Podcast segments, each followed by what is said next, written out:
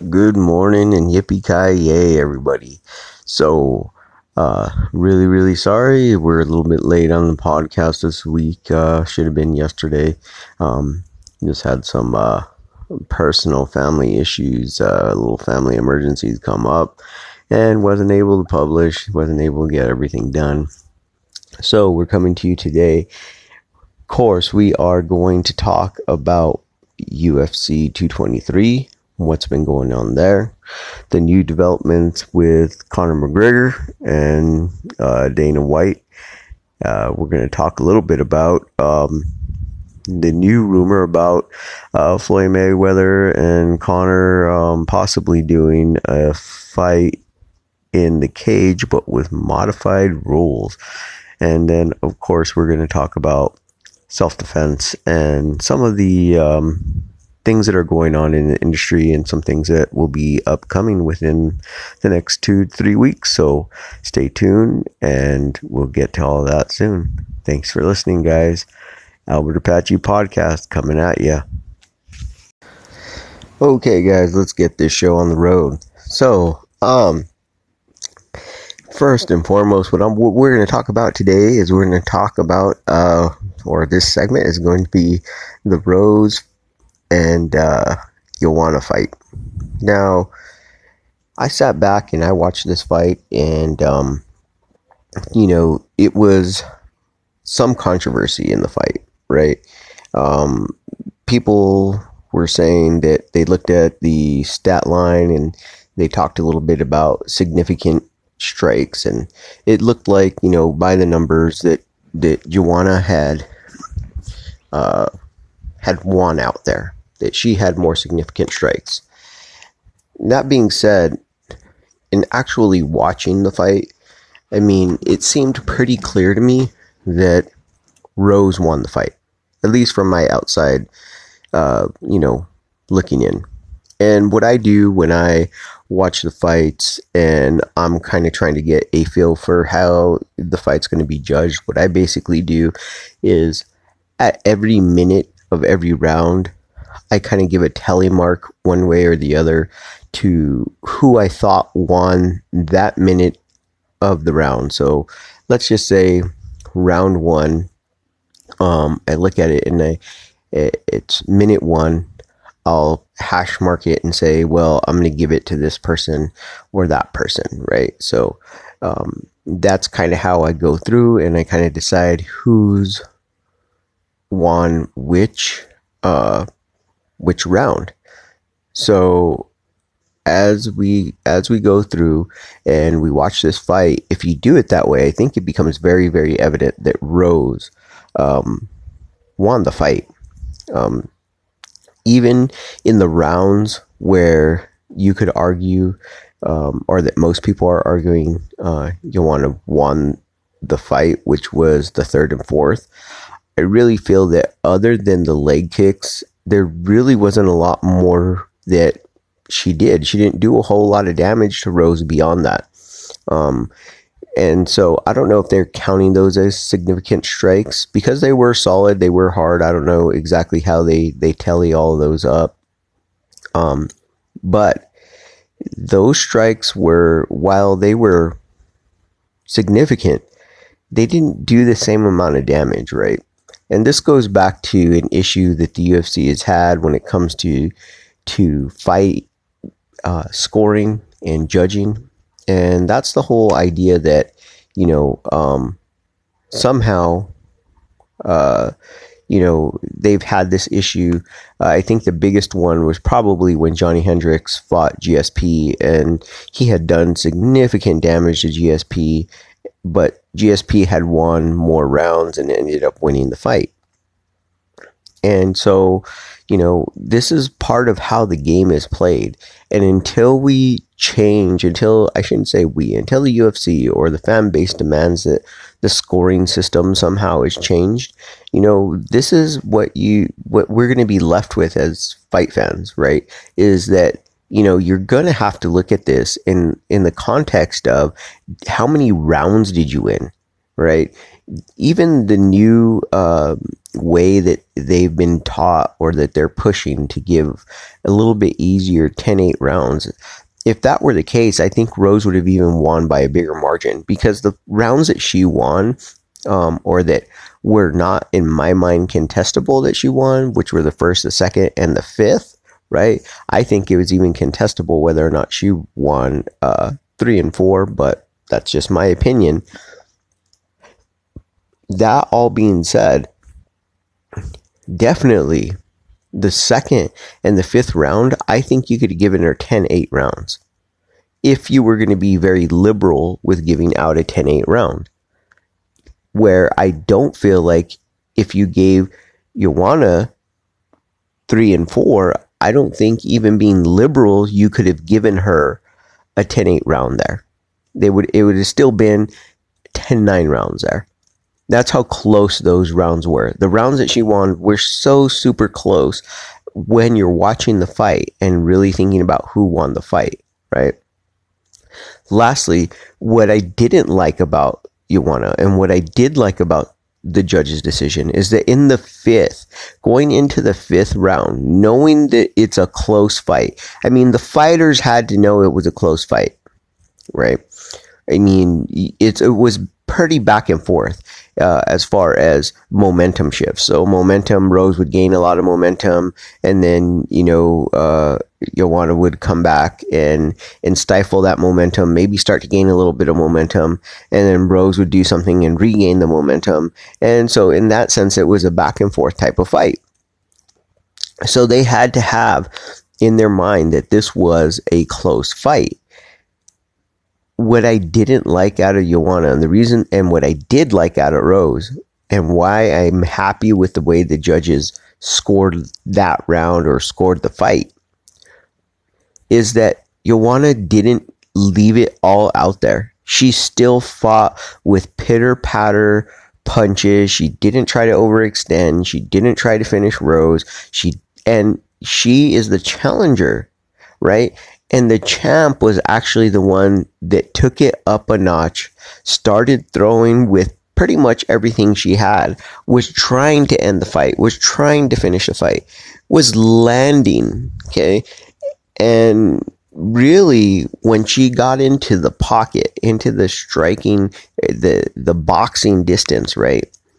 Not the kickboxing distance where Joanna could use her kicks really effectively but in that closer range, she was dominating, right? She was really doing a better job defensively, and that was leading to her offense. She was able to close that distance, not get hit, then slip and move inside of the pocket, roll, and counter off of those defensive movements, right?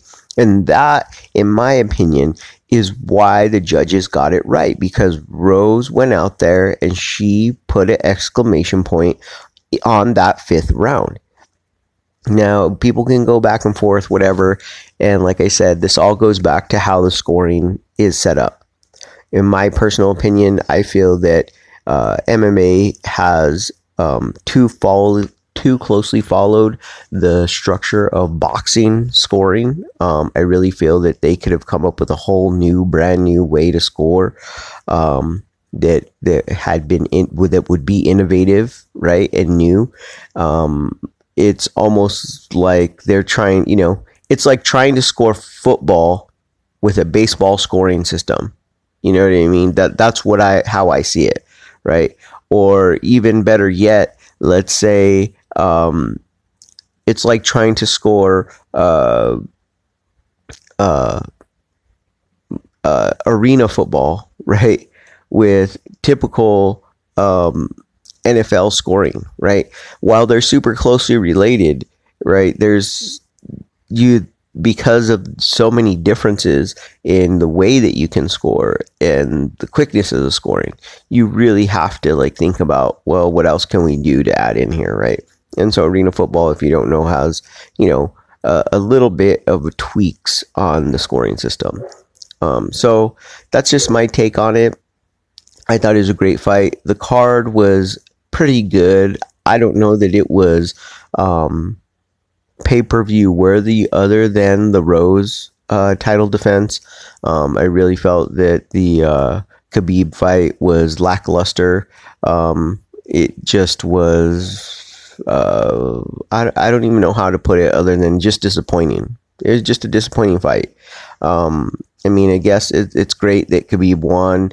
And I guess I'm just more perturbed that it seemed like uh, the UFC and Dana White went out of their way to make sure that Khabib was going to put that belt around his waist, and you know, and that is what it is. So, so we're going to talk about Conor and the UFC and everything that's surrounding Conor right now. But before we get to that, we're going to talk a little bit about self defense and grappling and my take on um, this whole idea of self defense jiu jitsu versus Brazilian jiu jitsu, or how they put it sometimes is Gracie jiu jitsu versus Brazilian jiu jitsu. We're going to talk a little bit about that when we come back. So stay with us, guys. Hey everybody, so welcome back. So, um, being that uh, our entire show is supposed to be around um, martial arts and self defense and um, those type of subjects, I thought it would be um, a good time to address, uh, you know, the big debate. It seems to be getting more and more traction as of late, and that's the back and forth of, you know, sport jujitsu versus self defense jujitsu. Now, I think that I can sum up uh, a little bit about, uh, I don't know, maybe not sum up, but give you my take. Okay. So here it is. I feel that the differences or um, the importance of the differences between self defense jiu jitsu and Brazilian jiu jitsu are being downplayed to a great degree by those who have a vested interest in the sport jiu-jitsu community and business model. Now, I know that sounds inflammatory, so give me some time to please explain. So, first and foremost, sport jiu-jitsu and doing sport jiu-jitsu um, versus self-defense jiu-jitsu is, in my opinion, uh, better than not doing anything at all. However, it's more than feel good, as I put it, uh, training, right? It's a lot like boxing. I really feel that, you know, um, boxing, Brazilian Jiu Jitsu, uh, let's see, what else would probably be up in there? Um, sport, judo, competition training, right? Um, sport competition training for uh, freestyle wrestling or folk style wrestling, right? Um, combat uh, sambo or even regular sambo. Um, I think these are probably the best um, combat sports training that you can do that'll translate into self defense training, right? And the reason why is because you're training against live resistance, against live opponents at a very close to near uh, 100% effort, 100% speed, right? When you're training them, when you're sparring, you're you're really trying to knock out the other guy in boxing, or you're really trying to submit or choke the guy, or you're really trying to throw the guy, or you're really trying to control the guy, right? Depending on the sport um, that we're talking about. That being said, okay, all that being said, I feel like the self defense equivalent of all of those particular styles is extremely downplayed. Okay. For instance, in boxing, I really feel that when you look at the roots of boxing and you go all the way back, and especially if you run into a really good old school coach, right, that teaches the significance of the elbows, right? not just for blocking, but even for kind of following through and maybe getting in a strike here and there. Um, the significance of staying in front of your opponent, not allowing them to get to your back. Uh, the significance of you know the footwork, not just moving off of angles, but messing up your your opponent's footwork, maybe stepping on their feet, entangling their feet, looking to trip, things of that nature. I think that that is much more applicable to self defense than the pretty style of boxing, which, for instance, we see out of Floyd Mayweather in most of his fights, right?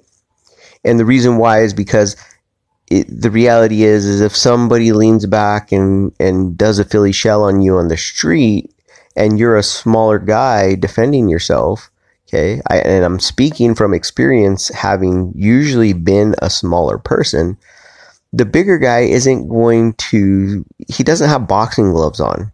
He's not going to be frustrated because he didn't hit you. What's going to happen is he's going to wrap you up and try and slam you to the ground because you now you're making him look silly and you're just making him more mad, right? You're just pissing him off. So it's important to understand, you know, how to create that distance, how to trip people up, how to stay onto your feet, how maybe to use your elbows to frame away, right? Similarly, you know, um, in jujitsu, you have the same thing, right? So there, you know, while sport jujitsu translates very well, a lot of the techniques will translate very well into um, self defense, and it's better to know something than to know nothing, right? Maybe versus somebody that's of your similar size, um, you don't have the worry, right? Uh, that maybe a smaller person does. But when it comes to a smaller person versus a larger person, okay, there's a lot of things to worry about. Okay, there's, I see a lot of sport guys will play, for instance, like, you know, the reverse De La Riva, or they'll play the uh, some of them some of the older guys will play half guard right? Well there's no better place for the opponent for you to put your head when it comes to you know self-defense situation. You're putting your head in a position where you're giving them all the leverage to come down and smash your face okay? Now spider guard for instance i could see a very applicable real world self defense scenario where Spider Guard would be very useful. However, that being said, that's under certain conditions. That's, you know, for myself, I live in Mesa, Arizona. That's uh, near, you know, basically a suburb of Phoenix. And I'm sorry, but the concept that I would ever be able to use Spider Guard other than maybe for three weeks out of the year is just not realistic, right? Um, nobody wears a jacket. you know, nobody wears hoodies, right? Very rarely, for a very small fraction of the time, do people wear that type of clothing that Spider Guard would be uh, an applicable street self defense system, uh, guard system, right? It just wouldn't. Um, and you know, then when you add in things like people being able to stomp your face or put a knee in your face, be able to strike you in the face, it's much, much different. Right. And so I really feel that the sport world of jiu-jitsu has a vested interest in downplaying, right, the self-defense portion. And I really feel like, you know, it's a sad state of affairs when that's the case.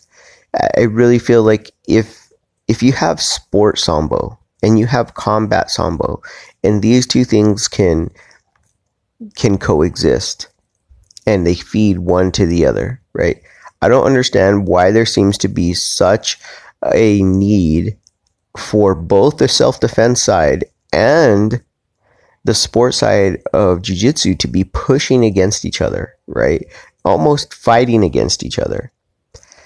Now yes jiu-jitsu is jiu-jitsu However, we do really have to uh, really understand that things that you do in a sport competition, you know, are not things that you can do in a street fight or a self defense situation.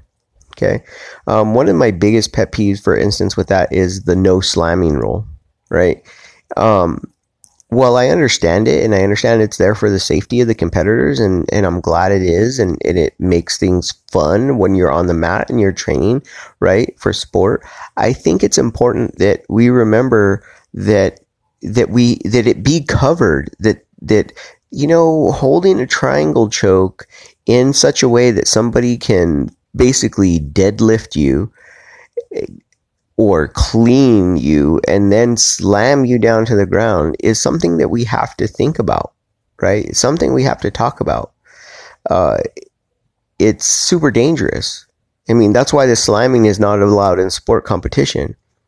In sport competition, the idea that a white belt cannot, uh, other than a straight ankle, can't, you know, go after the legs or the feet.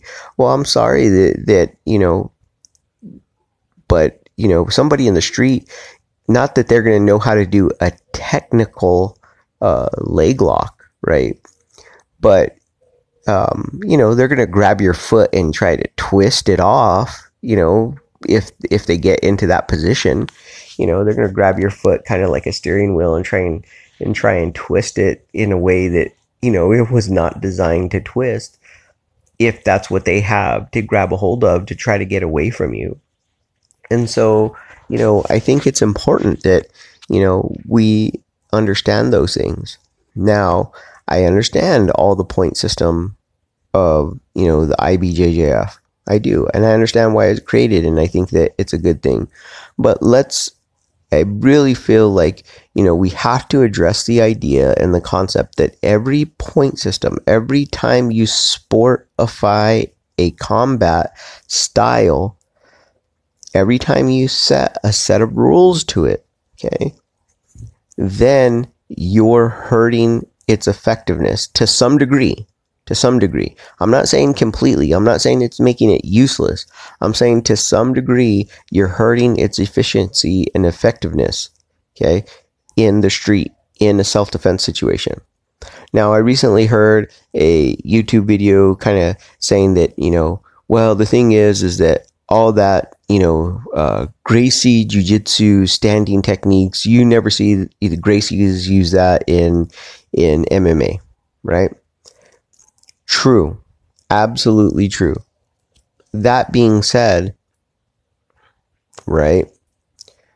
That, and it's very, you know, they put this out there very straightforward is that, you know, we're not worried about the trained fighter and statistically speaking, you shouldn't be. Okay. You know, um, my self defense business, we, and our client, with our clients, we, we pride ourselves on the fact that we focus on, um, playing the numbers. And what the statistics say, what the numbers say is that, you know, nine times out of 10, probably even more than that, right? If, you know, 99 out of 100, right? Times that you have a street altercation, the person that you're going to be having an altercation with is not a trained fighter, not in any kind of sport combat, not in any kind of self defense combat. Okay. And when I say trained, I mean significantly trained. I mean trained, not, oh, they went and they watched Karate Kid and now they think they know karate. Okay. I'm not talking about people who watch UFC and they mess around with their, their, uh, buddies in their backyard. Okay. I'm talking about somebody who's gone to a coach, seen a coach, and they've rolled or they've sparred or they've, you know, done whatever it is that, that they do. And they've done that for, you know, a few years, maybe a year, right? Or longer the the reality consistently, right? The reality is that's like 1% of the population that does any kind of combat sport.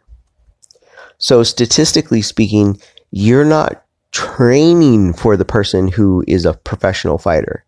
Okay? And most of the time, okay, and this is where, and this is what kind of upsets me when people make comments without really listening to what the person has said. A lot of the criticisms of the Gracie Jiu Jitsu self defense system doesn't they don't say what the Gracies actually say, right? Which is they clearly acknowledge that what they're teaching you is for unskilled opponents. For instance, their combative system, while I believe it's outdated, right? I think it's outdated because of the advent of MMA. Okay, the advent of MMA and people now understanding basic positions, okay, of jujitsu, basic positions of fighting, okay, because it's been populated into the masses now. I really feel like, um, you know, the combative system is a bit outdated, right? Um, they need to, I, I really feel like they need to revamp that system. However, that being said, within that system, as you watch that system, they refer to the untrained, the unskilled, what's going to happen most of the time. Right. And so, and you can watch and you can do a lot of this research on your own and, and read the books and uh, pull the studies and watch the videos and see when you see two people fighting how it happens, how it occurs, how it builds up, and what is generally the first couple of techniques that are almost always used, right? One of the very first techniques in every street fight is the highest percentage one. It probably happens about 60 to 70% of the time is the huge looping haymaker right hand. Does anybody deny that? Next is uh, probably the windmill of punches into uh, some type of clinch to try and tackle you to the ground. Okay. And so now we're already probably covered about 90% of what street fights look like, uh, of what the most common initial attacks look like. So, do you want to train for the 10% or do you want to train for the 90%? Okay. And when people in sport jiu-jitsu want to say that, you know, oh, it doesn't matter, it doesn't matter, it does matter. I mean, it really does matter. And, and I don't think that that point has become more clear than watching some of the matches in sport jiu-jitsu that are submission only right? Not points, but submission only. And guys who were incredible at point jujitsu, right? They're butt scooting around, following a guy. They have no concept of how to take somebody to the ground, or maybe they do, but they're not very good. They're not high level at it. Okay. And so you really have to ask yourself, is that really, is that really self defense? Is scooting out, is sitting down onto your butt and scooting after somebody really self defense savvy? Because if it's not, then we really have to start thinking about well, what is the the point system doing to our mindset? But like I said, every single there's no such thing as the perfect rule set. You know, uh, I don't think submission only has it 100% right. Um, I don't think EBI has it 100% right. I don't think IBJJF has it 100% right. I mean, it would be great if everybody fought um, for the spirit of the rules instead of trying to take advantage of the rule set. But that's exactly what happens. And it's because we, you know, everybody wants to win. And so it happens even in MMA. You know, this is why MMA, while I believe it translates very well for self defense, there's also some things where mm, maybe it doesn't because of the fact that, you know, the rule set dictates certain things. You know, and I think that GSP and how he got beat up by Johnny Hendricks. I think that any of us would say if that was a street fight situation, Johnny Hendricks, we everybody would probably say Johnny Hendricks won that fight, and you know it would be a position that GSP wouldn't want to be in, right? Um, because he got his face smashed in for most of that fight, for you know maybe not most of the fight, but way more significantly, right? So you know sometimes doing the um, pretty stuff, the stuff that just controls and wins rounds, isn't always necessarily what you want to do. In a self-defense situation. No matter how well you know those techniques and those skills translate into self-defense we always have to think about it in terms of you know and this is why our focus is survive and escape. Were you able to survive? Were you able to escape? This is why we don't like to think of uh, we don't like our uh, self-defense mantra to be anything to do with fighting right? Because we don't want our ego involved. We're not trying to win. We're trying to survive and escape but anyhow, that's my take. It was uh, something I needed to talk about. And um, so when we come back, um, we're going to talk a little bit more about Conor McGregor and everything surrounding him and uh, as it pertains to the UFC. So we'll catch you guys in a bit. Keep listening. Wild Things. Welcome back. Albert Apache Podcast. So now we're going to talk about the wild thing Conor McGregor, whom I think Dana White loves, despite what you may have heard last week. Okay.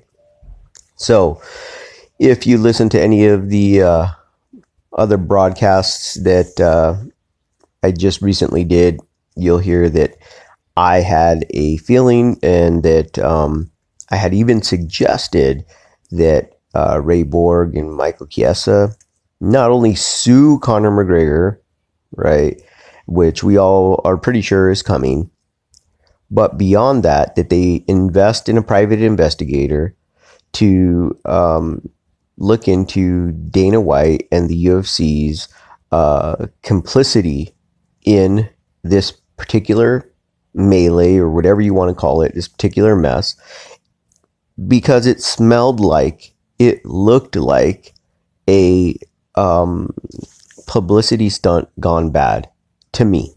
Okay. When you watch that video, you're going to see that, you know, as they come in to the structure, um, there's like n- virtually no security.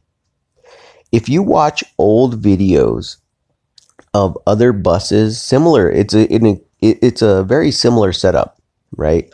Um, if you watch uh, embedded videos, if you watch uh, Countdown, if you watch any other, you know, go on to YouTube and you watch some of the videos from past, uh, you know, last uh, media day, uh, you know, efforts and you see and you watch these fighters load up onto the buses and you watch them leave, there is security in the area.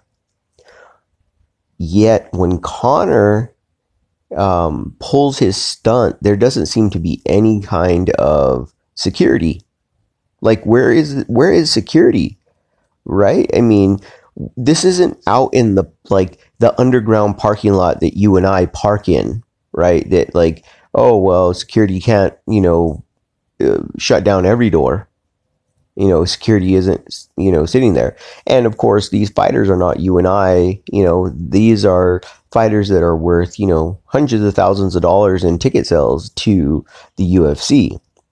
So, where was security? And the things that Conor was throwing, let's just be real. It's not as if they were like he was chucking baseballs, you know, like something that was is designed to be held in a single hand and thrown at high velocities and is isn't awkward to handle. Okay. He's having to muscle, you know, really use some muscle and really pick up these awkward shaped items and throw them at the buses. Yet you're telling me I'm not asking security to get into a fight with Conor McGregor and win or any professional fighter. But you're telling me they can't, the security, if they were even there, had was completely incompetent that they couldn't restrain him from throwing objects at the bus.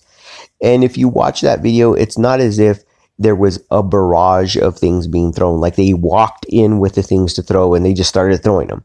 I mean, they had to run over, they had to pick them up, they had to run towards the bus and throw them. Right. So there's a lot of prep time and all that.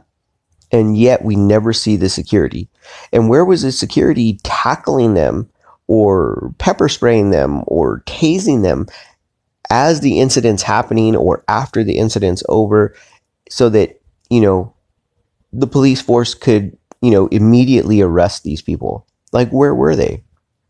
And so it really is baffling to me. And, and so I suggested that, um, you know, Michael Chiesa and Ray Borg actually not only sue Conor McGregor, but invest into a PI to look into, um, you know, the culpability, the involvement of the UFC and Dana White. Now, some of my friends laughed at me. They really were like, "No, you saw Dana. He said this is the most despicable thing, and he uh, he's done. He's done with Conor. Blah blah blah." And my response to that was, "Money talks. Money talks, Hammy. Money talks, right?" And here's the thing: is that Conor McGregor is a draw love him, hate him, it doesn't matter. I mean, in all reality, even the, and Colby Covington's finding this out, right? The more people hate you, that's okay. You want haters. You don't just want fans, you want haters too. Number one, haters give you fuel to your fire to be like, bam, in your face, son, right? But also, haters are some of your biggest publicists, right? I mean, it just is what it is. Um, you know, it, it, it, reminds me a lot of the Yankees or the Dallas Cowboys, right? I mean, people who hate the Yankees probably talk more about the Yankees than Yankee fans. And similar with the Dallas Cowboys, right? People who hate the Dallas Cowboys probably talk more about the Dallas Cowboys than Dallas Cowboy fans little bit of transparency here. I am a Dallas Cowboy fan. I am not a Yankees fan. Um, and I even see the similar thing going on in politics right now. And not to get too political, I don't want to get off the sidetrack, but I noticed a lot of people who hate Donald Trump seem to just fill their Facebook and Twitter and and Instagram and you know Snapchat feeds with all this anti-Trump rhetoric, and I'm just like, dude, like, I'm not even thinking about that guy. Like, you know, I got other things to do right now. I'm not a huge fan of Como Rodon, but it's getting a little like worrisome that you seem so like I don't know, obsessed with this guy. And so, anyhow, um, that being said, uh, you know, Conor McGregor is a draw. And you know, he brings in money. And so I really feel Dana White loves this wild thing that is Conor McGregor. Um, I really feel that, you know, everything that we saw last week was contrived. It was designed. I think some things went wrong. I don't think uh, anybody meant for uh, fighters to get injured, but I think the idea of Conor being there and raising hell was pretty much part of the publicity stunt that uh, that helps drive the UFC. You know, um, ever since you know it was bought out, it's become more and more uh, WWE and less and less uh, old styled UFC. I mean, if we're going to be honest about it. And so, um, you know, now the word is is that you know Dana loves Conor again, and you know Conor is probably going to be fighting soon, and and on the heels of that, uh, lo and behold, are now the rumors of Floyd Mayweather making a MMA debut and fighting Conor McGregor, with of course a modified rule set. Now, to me, this is ridiculous. Nobody, I don't know who's going to pay for it. I mean, people talked about why would you ever pay for the Conor Floyd Mayweather fight? It's a joke. It's this, it's that. How much more of a joke is it that Floyd Mayweather is going to fight an MMA fight, but he can't even fight a real MMA fight? They have to do it with quote modified rules. And exactly how are they going to modify these rules? Uh, this is my question. Like, are they basically going to say, oh, it's going to be a boxing match? Because if that's the case, then why even do it, right? Why even do it? If all they're going to do is reduce the size of the gloves, then why do it? If Conor can't kick, if Conor can't kick to the leg, if Conor can't kick to the head, if Conor can't kick, period, doesn't matter. If he can't do takedowns, Okay, well, doesn't matter. If he can't do submission holds, arm bars, shoulder locks, uh, can't do leg locks, can't, I mean, uh, then what is the point?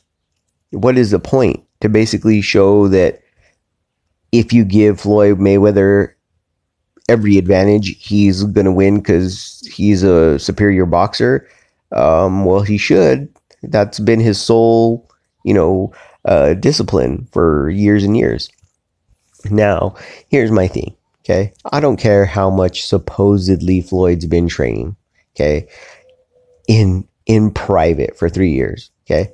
I really feel even in a straight grappling match, and let's not even say MMA match, I don't care how much he's, he's been, quote, secretly training or privately training.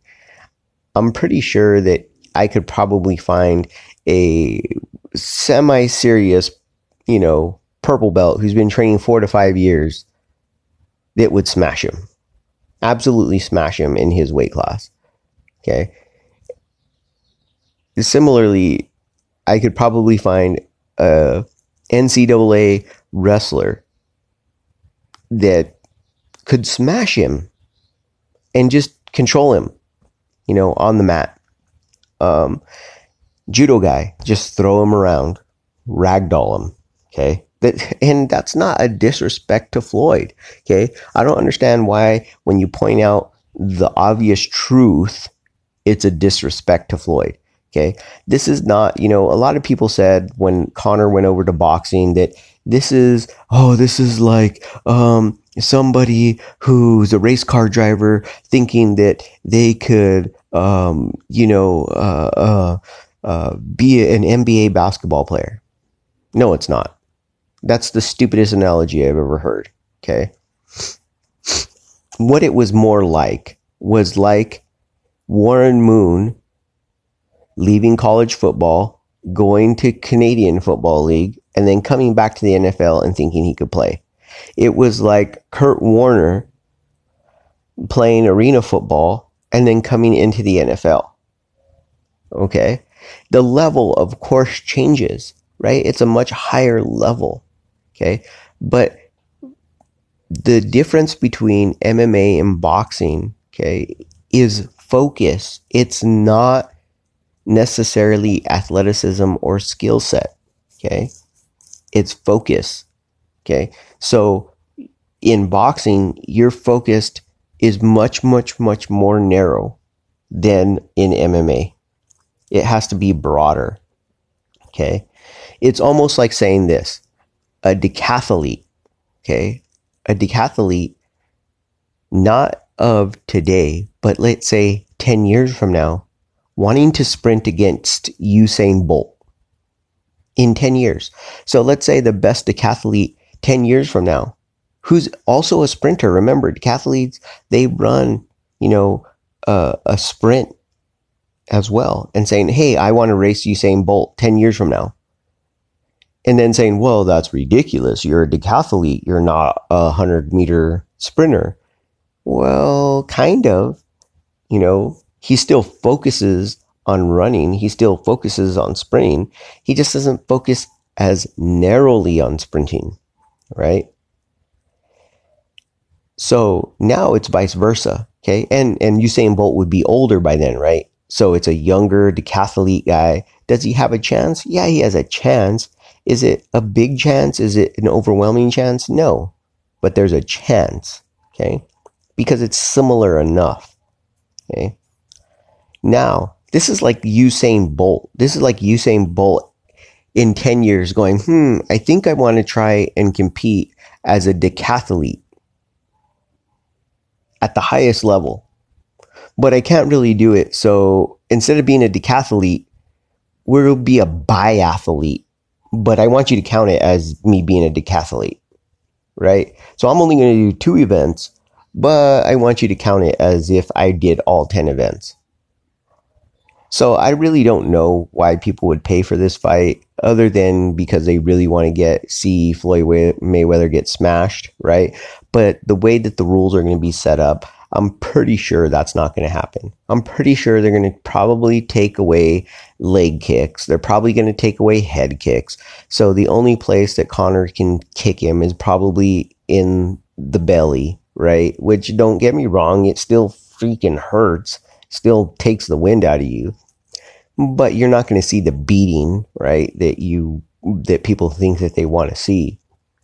Um, you know, there's probably going to be some type of rule about the takedowns. Uh, he can maybe only have one takedown per round or three takedowns per round or some ridiculousness like that. Um, they're probably going to protect his legs and his arms that he can't have, you know, because of his inexperience. They don't want, you know, his shoulders to, to, to get hurt, his elbows to get hurt, his knees to be hurt. So pretty much the only uh, submissions that'll be available to Conor would be chokes, you know, if they did it. And I think that's basically how, what they're going to set up. Um, and I think it'll be done uh, outside of the UFC. I don't I think that the whole long game, um, the whole reason why uh, Conor McGregor Entertainment, I believe that's the name of his um, his brand, um, his promotion, um, I McGregor Entertainment, I think. But uh, I think the whole long game of why why that was even developed was so that this fight could be introduced at some point. And I think that this will be the launching pad because, you know, Floyd has made mention that he would like to get into MMA. Okay. So this partnership of the money team and McGregor Entertainment outside of the UFC, uh, maybe with an association or some kind of ridiculousness with the UFC because they have the, the media marketing machine, right? that is going to be where this fight takes place. And it'll be the introduction. We might see some other hybrid fights uh, happen there. Um, and and possibly that's what we've been seeing with all this talk of other MMA fighters talking about fighting boxers and boxers saying they want to come to MMA. And you're going to see, you know, probably a pretty fun card, I think. But it'll probably be a whole slew of hybrid fights, right? Of some kind of hybrid rule set, and we'll get to watch that.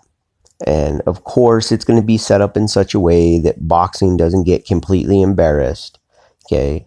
But the reality is, is that boxing would get completely embarrassed, um, you know, or to a higher degree. I should say that.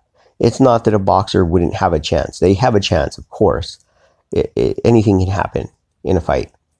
But the reality is, is that if you know how to grapple, if you know how to strike, if you know how to kick, if you know how to do all these things, and you have all of that available to you, and this other guy can only throw punches, that's all he knows how to do, you you have a significant advantage in in that type of sport, right? You just do. And I mean, we don't, it, it doesn't make it better, or doesn't make it worse or more entertaining or less entertaining. It's just the truth. It's just the facts, right? Nine times out of 10, you know, the MMA guy is going to win. Just like, you know, yeah, I'm sure some kung fu stylist will beat up a low level MMA guy or might get lucky even against a high level MMA guy once every 10 fights, right? But over the long haul, over numerous fights, the MMA fighter is going to win, right? And as long as the rule set, it's his rule set. You know what I mean? I mean, it's just the advantage, right? Just like we know that nine out of 10 times, if you take a man and a woman randomly off the street and you say, Hey, who can lift the most amount of weight? Who can deadlift the most amount of weight? Nine times out of 10, the man's going to deadlift more weight, right? Just it is what it is. So, um, you know, this is just one of those things. Um, but that's probably what's going on. That's what I see happening. And, uh, you know, maybe it's fun, maybe it's not. All I can say is I really think that Bellator needs to step it up. Um, this was their window. If they're smart, this this this whole circus that has surrounded Conor McGregor and the UFC for the past two years, this has been their window, okay, to really sneak in and start making a dent into the UFC. Um, they really, really could do it. All right. Um, and it's just about their media, how they market, how they go forward marketing. Um, they probably need to step away a little bit from uh, uh, doing so much with with cable and pay per view. They probably don't don't even want to mess with pay per view for a while until they can offer something that everybody wants to see. And um, they really probably need to look into start giving some of these fights away for free and trying to get onto network or via YouTube, right? Maybe YouTube Red and uh, just saying, hey, look, man, like this is part of our package. Is you, you know you get ninety nine percent of the fights. Maybe do one pay per view a year for probably the next three to eight years, and really start building. Because right now, people want to see real fights, right? This whole malarkey that just happened with Conor and and Tony getting hurt and and they couldn't find a, a legitimate le- replacement and this and that and the other. Bellator's structure, the way that they structure their championships, the way that they say, okay, we're going to have a tournament to determine who is our champ going forward, that structure, right, is so made for that kind of situation to, to overcome that situation because it would have just been very easily. You already know, well, if this guy, you know, fights this guy, then they, whoever wins goes on to the fight this guy. They already have fighters in the pipeline ready for that. So um, I think it would have completely like you know oh so we we nix one fight off of the card okay somebody has a buy oh hey it is what it is right um, it, it feeds in perfectly to that right but anyhow that's my take um, we'll catch you guys actually tomorrow since we were supposed to do the show yesterday we try to go Monday Wednesday Friday so since we missed Monday, this is Tuesday. We will see you tomorrow. Excuse me, not see you. You will hear from me tomorrow. That's what I should say. All right, guys. Thanks a lot for listening. Um, I appreciate you guys being here. Hope this is entertaining, of value to you. Please comment, send me feedback. If it's not, if you're like, oh, this guy is crazy, whatever the case may be, it doesn't matter.